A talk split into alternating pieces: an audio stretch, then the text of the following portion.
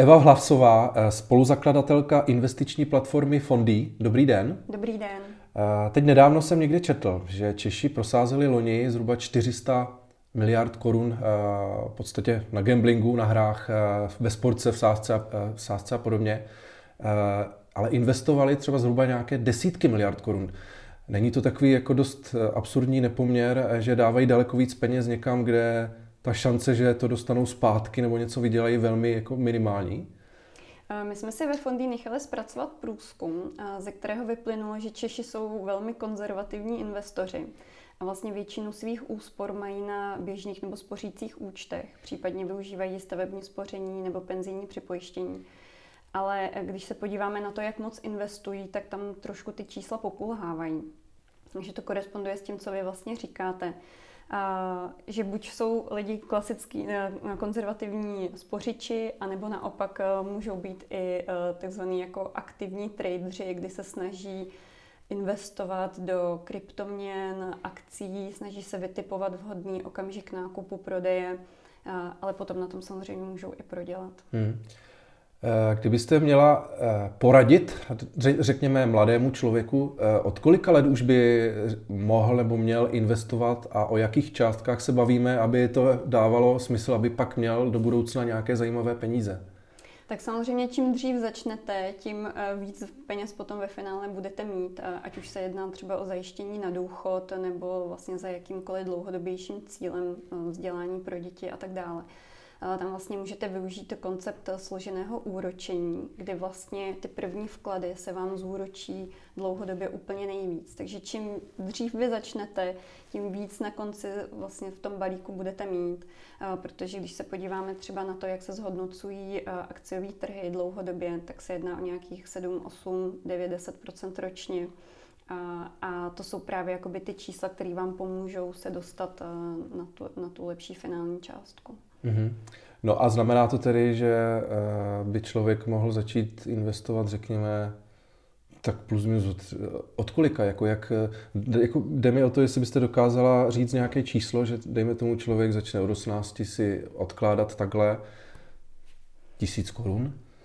Tak samozřejmě ta částka závisí na konkrétní situaci každého člověka. To by si on sám měl mhm. zvážit, mm-hmm. co jsou jeho krátkodobé potřeby. Proto je určitě lepší využít nějaký konzervativní produkt, jako je třeba to, to, ten spořící účet.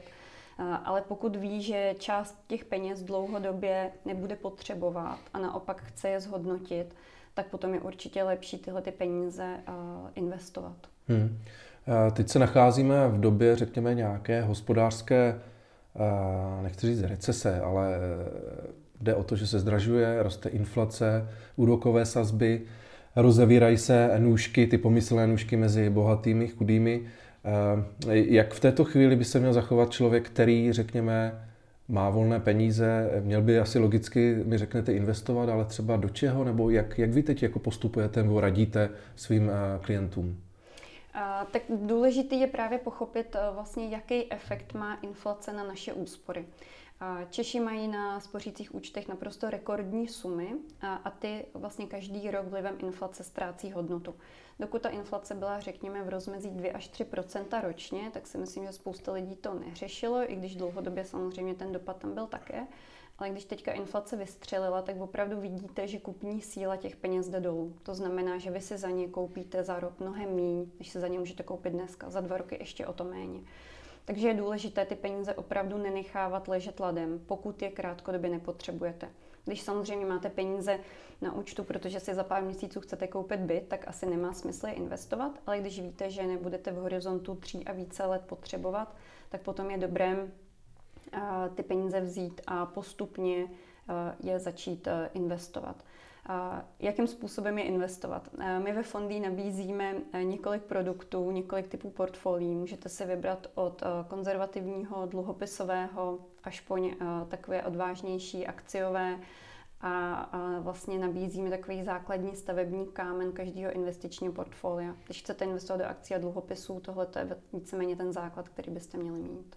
Teď mě napadá uh, aktuálně akcie, řek, nebo řekněme Wall Street uh, padá, padají i kryptoměny, takže teď je možná v takové situaci, tedy když to padá, je asi právě ta příležitost nakupovat.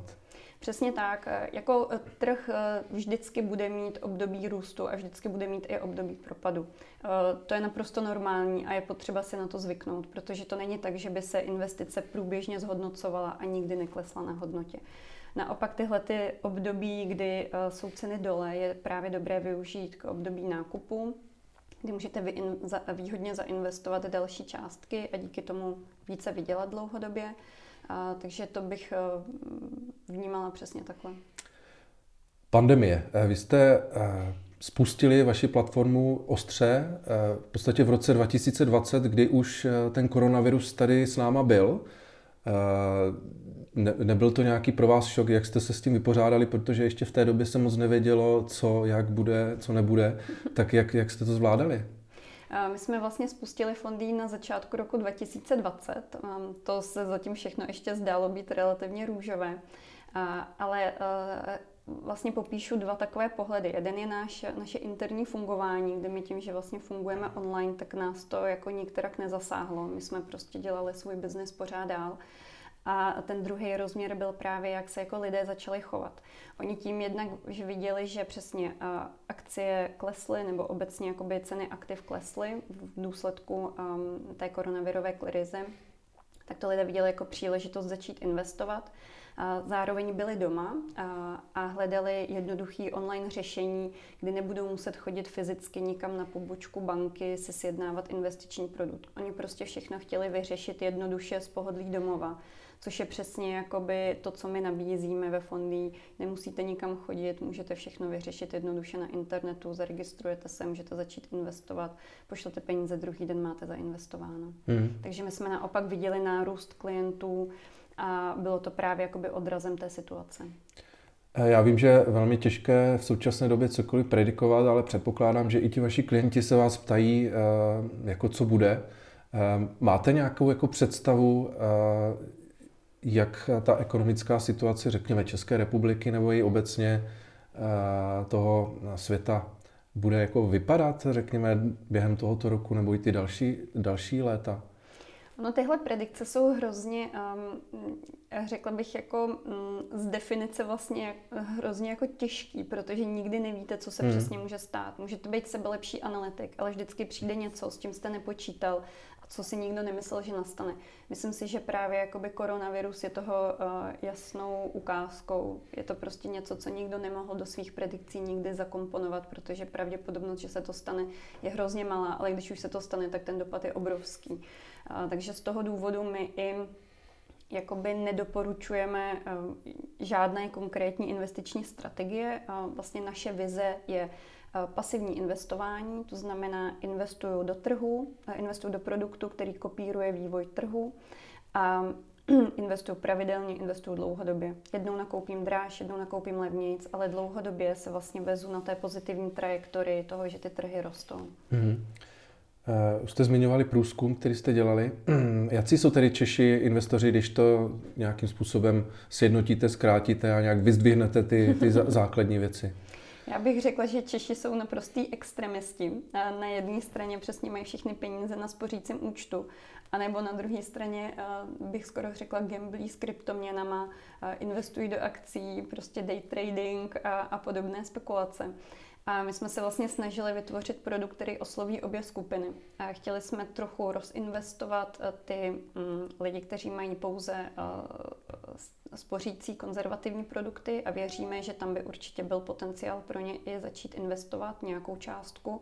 A zároveň jsme chtěli nabídnout i alternativu někomu, kdo vlastně se tomu aktivně věnuje, tráví tím hodně času, ale možná po nějaké době zjistí, že už tomu ten čas věnovat nechce že už ho to tolik nebaví, nebo že naopak prodělal a chtěl by nějaký produkt, který to bude vlastně trochu řešit za něj a on se tomu nebude muset tolik věnovat.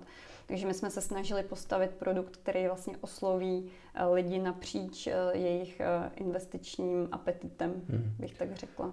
Ale jak je to generačně? Předpokládám, že spíše uh, jsou to ti, řekněme, mladší uh, investoři nebo lidé, kteří mají ty volné peníze, než, než ti starší?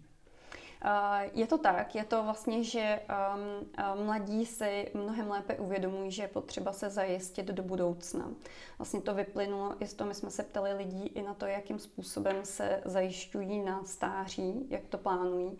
Dvě třetiny lidí nepočítají s tím, že by státní důchod pro ně byl dostatečný ale hmm. zároveň jenom malá část z nich se na to aktivně připravuje.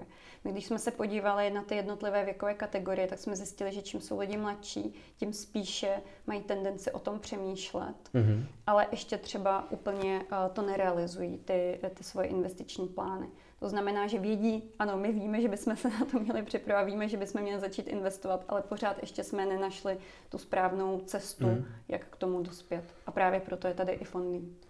Uh, tak to je dobré, že říkáte, že mladí lidé už takhle uvažují, ale je to tak, že ti mladí spíše třeba i riskují, že jdou právě do něčeho, řekněme právě, kde ta jistota uh, buď může třeba hodně vydělat, ale taky hodně prodělat je větší než, uh, řekněme, u starších lidí, kteří už jsou, řekněme, konzervativní. Je to tak? Je to tak, i když musím říct na druhou stranu, že jako třeba uh, skupina lidí, která investuje do podílových fondů, je spíše jakoby starší generace, mm-hmm. řekněme lidi na 40 let. Mm-hmm. Eh, vy jste studovala ve Velké Británii, pracovala pro Morgan Stanley. Co vám ta zkušenost eh, dala? Přece jenom to asi trošku jiný svět, než který známe my tady v Česku. Um, je to tak, no. Um, já jsem vlastně to studium a práce tam měla strašně ráda. Pracovala jsem tam v risk managementu, uh, v investiční bance. Ve zkratce vlastně se jednalo o schvalování velkých úvěrů pro velké i menší firmy, jak pro zavedené hráče na trhu, tak i pro velmi riskantní transakce. Zároveň jsem i nastavovala vlastně limity na obchodování různých derivátů. A, takže z toho pohledu ta zkušenost byla jako velmi intenzivní. Pracovala jsem tam se super lidma a hrozně moc jsem se toho dokázala naučit během relativně krátké doby. Takže potom, když jsme se vlastně s Honzou, s mým manželem, vrátili po několika letech do Čech a přemýšleli jsme, v čem bychom chtěli začít podnikat, protože vždycky jsme měli takového podnikatelského ducha a chtěli jsme mít svoji vlastní firmu, tak nám tohle to bylo hrozně blízký. Takže my jsme vlastně využili díky tomu všech těch znalostí a zkušeností, které jsme tam nabrali k tomu, aby jsme právě postavili naše fondy. Mm. A vy se netajíte tím, nebo netajíte, Chci se zeptat spíš na tu expanzi, protože vím, že nějakým způsobem už fungujete na Slovensku. Znamená to, že jdete i tímto směrem? To znamená se jako rozrůstat i mimo tu základnu v České republice?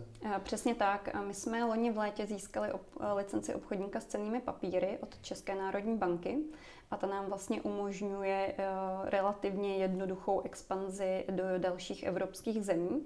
Jako první jsme se zvolili Slovensko, protože je nám nejblíž ale určitě se tam nechceme zastavit a plánujeme i expanzi do dalších zemí v rámci toho středoevropského regionu.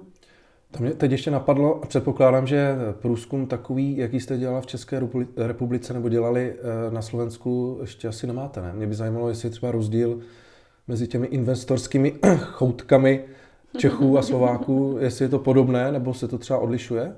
Je to něco, co aktuálně řešíme, jo. takže určitě se můžete těšit na zajímavá čísla a srovnání.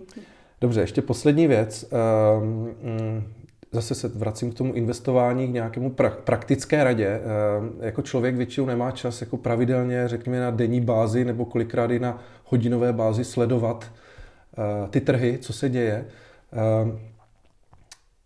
Kolik času by tedy člověk měl eh, vlastně tomuto světu věnovat, když chce investovat, aby měl přehled samozřejmě, ale aby mu to dávalo smysl a zároveň, aby mu to úplně zase měl čas i na jiné věci, jako je práce, rodina a podobně. Eh, já s váma naprosto souhlasím. Já si myslím, že je to eh, velmi individuální. Kdo se prostě chce zajímat víc, ať se tím tráví času víc méně, kolik chce. Ale my jsme chtěli připravit platformu, která nebude po lidech požadovat právě tuhletu jakoby každodenní um, interakci. Nebude prostě nutný si pořád sledovat, trhy jdou nahoru, trhy jdou dolů, co bych měla dělat. Jo, jako měnit tu svoji investiční strategii. Uh, vlastně naše vize je, uh, nastavte si trvalý příkaz, uh, posílejte pravidelně každý měsíc část své výplaty. Samozřejmě podívejte se, jak se to portfolio vyvíjí, ptejte se, proč se ty trhy hejbou, jak se hejbou ale neměňte tu svoji strategii jenom proto, že trhy jdou dolů nebo jdou zrovna nahoru, protože prostě investujete dlouhodobě a to, že krátkodobě se něco děje, je jako úplně normální a spíš si myslím, že Češi si potřebují zvyknout na to, že ta volatilita je přirozená a je součástí toho investičního procesu a to, že se jí budete vyhýbat, vlastně bude znamenat, že spíš volíte konzervativní produkty, které vám ale tu inflaci dlouhodobě nepřekonají. Hmm. Dobře, eh, to byla Eva Hlavsová eh, z platformy Fondy. Děkuji za rozhovor. Já děkuji za pozvání.